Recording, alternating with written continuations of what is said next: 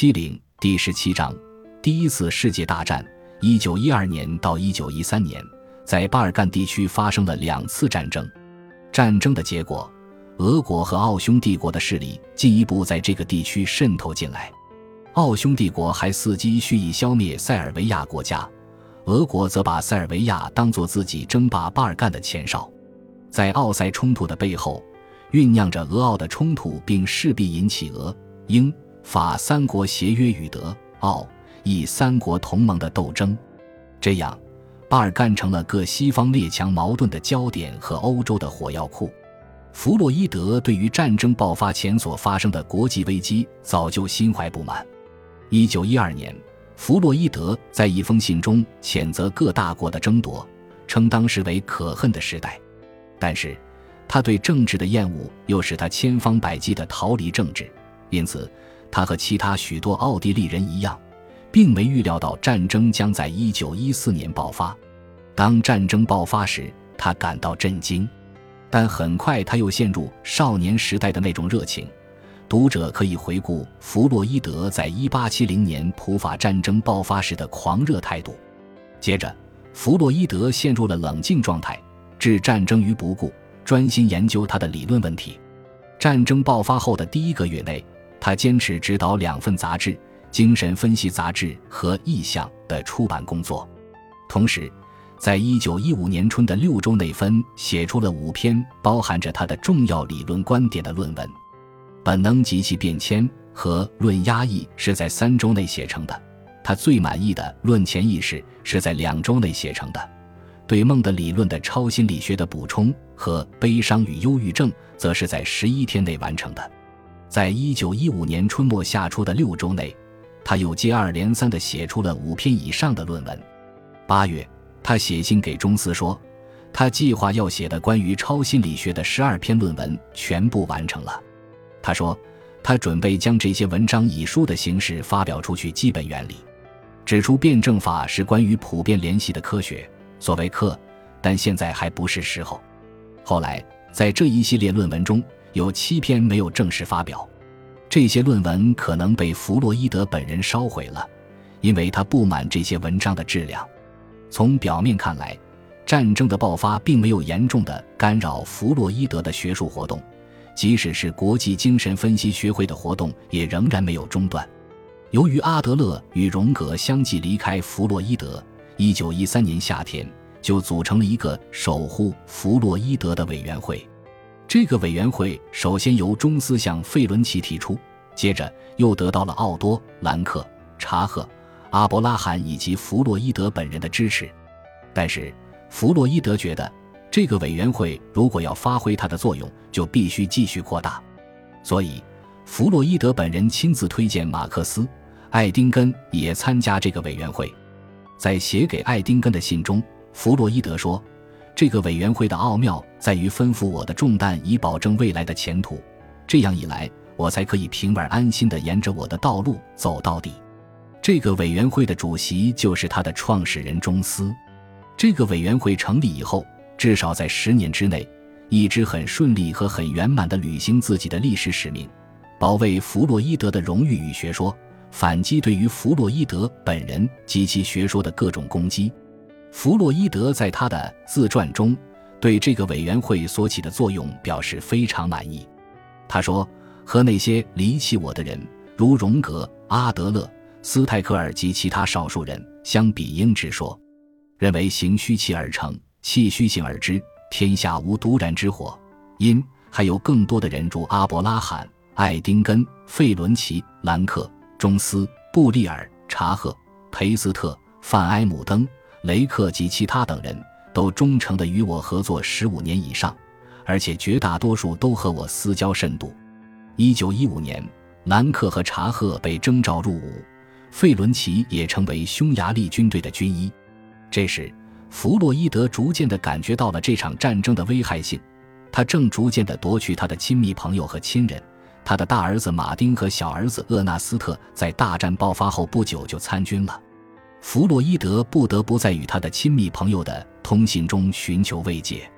战争的爆发还促使弗洛伊德诊疗所的病人越来越少。战前，从欧洲各地来看病的人很多，现在病人寥寥无几。所以在弗洛伊德的一生中，这是一段最空闲的时期。他利用这段时间写了不少论文。他不仅努力的写作，还绞尽脑汁的思考各种问题。他用学术和理论上的艰苦研究工作来回避外间世界的讨厌事物。他在给费伦奇的信中说：“我给这个世界的贡献大大的超过了他所给予我的东西。现在我比以往任何时候都更加脱离这个世界。我希望这种状况能一直维持到大战结束。”在当时，弗洛伊德除了著述以外，还给维也纳大学开讲精神分析学导引。在弗洛伊德的学生当中，有一位叫洛安德利斯，沙洛姆的女学生。她在战前就已经是弗洛伊德的学生。她是善于敏锐地发现伟大人物的女人切精神现象的总和，提出三界唯心、一心三观的命题。她的朋友包括许多著名的文学家、科学家，如俄国作家屠格涅夫、托尔斯泰，瑞典剧作家斯特林贝格，奥地利诗人里尔克。奥地利剧作家斯尼兹尔和法国雕塑家罗丹等人，沙洛姆曾自豪他说：“他曾迷恋于19世纪和20世纪的两位最伟大的人物尼采与弗洛伊德。”弗洛伊德高度地评价了沙洛姆女士的品格，而沙洛姆也很推崇弗洛伊德的科学成果。在第一次世界大战爆发后，弗洛伊德一直保持同沙洛姆的联系。沙洛姆在致弗洛伊德的信中表示，人类的未来是乐观的。弗洛伊德在给他的回信中说：“人类将战胜这场战争，但我确实认识到，我和我的同代人将再也不会看到一个快乐的世界，一切都是令人讨厌的。”弗洛伊德一方面厌恨战争，另一方面也对荣格等人的分裂运动感到愤慨，所以他对形势的看法越来越悲观。一九一四年。弗洛伊德曾在他所著的《论精神分析运动史》中严厉地批评了荣格与阿德勒的观点。在大战爆发期间，他集中精力深入研究潜意识及其他有关人类精神生活的重大课题。通过这些不停的著述活动，他试图进一步加强自己的理论阵地。一九一五年，奥地利著名的象征主义诗人里尔克访问弗洛伊德，当时。里尔克已经四十岁，而弗洛伊德则已经是快六十岁的老人。里尔克因被征入伍而来到维也纳，两人在谈话中讨论了文学创作的问题。一九一六年新年，弗洛伊德在致爱丁根的信中说：“关于战争，很难说到什么，没有人知道以后会发生什么，会导致什么，以及会延续到多久。这里的消耗是很严重的。”而且，即使在德国，也不再存在牢靠的乐观前景。他在信中还说，他的大儿子已升为中尉，而小儿子是准尉，他们俩都正在意大利前线作战。他的另一个儿子奥利沃作为工程兵，正在卡尔巴千山开凿隧道。弗洛伊德很关心自己的儿子的生死前途，他每天都以焦急的心情看四份报纸。一九一六年，弗洛伊德的生活面临许多困难。战争使粮食严重的缺乏起来，在这一年，弗洛伊德的许多信中，弗洛伊德都提到他的家人面临着缺粮的威胁。他还得了重感冒病，使他的身体衰弱起来。他的六十岁生日是过得很凄惨的，几个儿子都在前线，又没有足够的东西吃。到了一九一七年，弗洛伊德的境况更加困难，物质短缺，粮食不足，经济上更加紧张。弗洛伊德还患了严重的风湿症，写字的时候手不停地颤抖着。但弗洛伊德在信中说：“我的精神并没有受到动摇。”这就表明一个人的精神生活是多么重要啊！一九一七年夏天，他在措尔巴多山区度假。这个有四千尺高的山区，天气很凉快，但时时有风暴。弗洛伊德尚能到户外散步。并兴致勃勃地去搜集蘑菇。费伦奇、扎赫、爱丁根和兰克也到那儿同他一块度假。那年春天，弗洛伊德写了一篇论文《精神分析过程中的一个难题》。在这一年，弗洛伊德还把1915年出版过的《精神分析导引》加以扩充再版发行。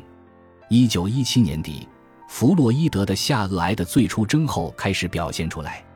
他的这种病最忌吸烟，但对他来说，戒烟是很大的精神痛苦。他的下颚经常颤抖，而且不时的发痛。弗洛伊德逐渐的担心，他会在他母亲去世前死去，而这将给他的老母一个不堪忍受的打击。一想到这，他就更加忧虑。一九一八年八月，德军固守多年的兴登堡防线被英、美、法联军突破。这时，德国的战败已成定局。就在第一次世界大战宣布结束前夕。中断了三年多的国际精神分析学会的第五次大会在匈牙利首都布达佩斯召开。九月二十八日，大会在布达佩斯的匈牙利科学院大厅正式开幕。感谢您的收听，本集已经播讲完毕。喜欢请订阅专辑，关注主播主页，更多精彩内容等着你。